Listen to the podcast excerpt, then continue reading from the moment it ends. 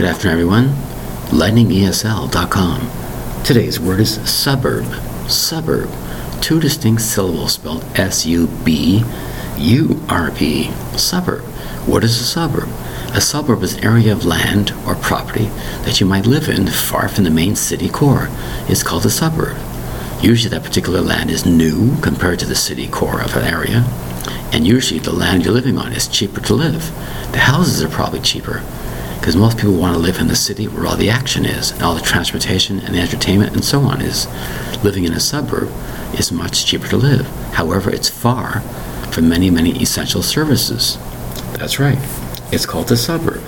And usually what happens is a city is developed and then people want to live farther away to get away from the noise and pollution possibly. And it's called a suburb. They live where? In the suburb. Spelled S-U-B-U-R-B. An interesting word, suburb, with two syllables. Thank you very much for your time. Bye-bye.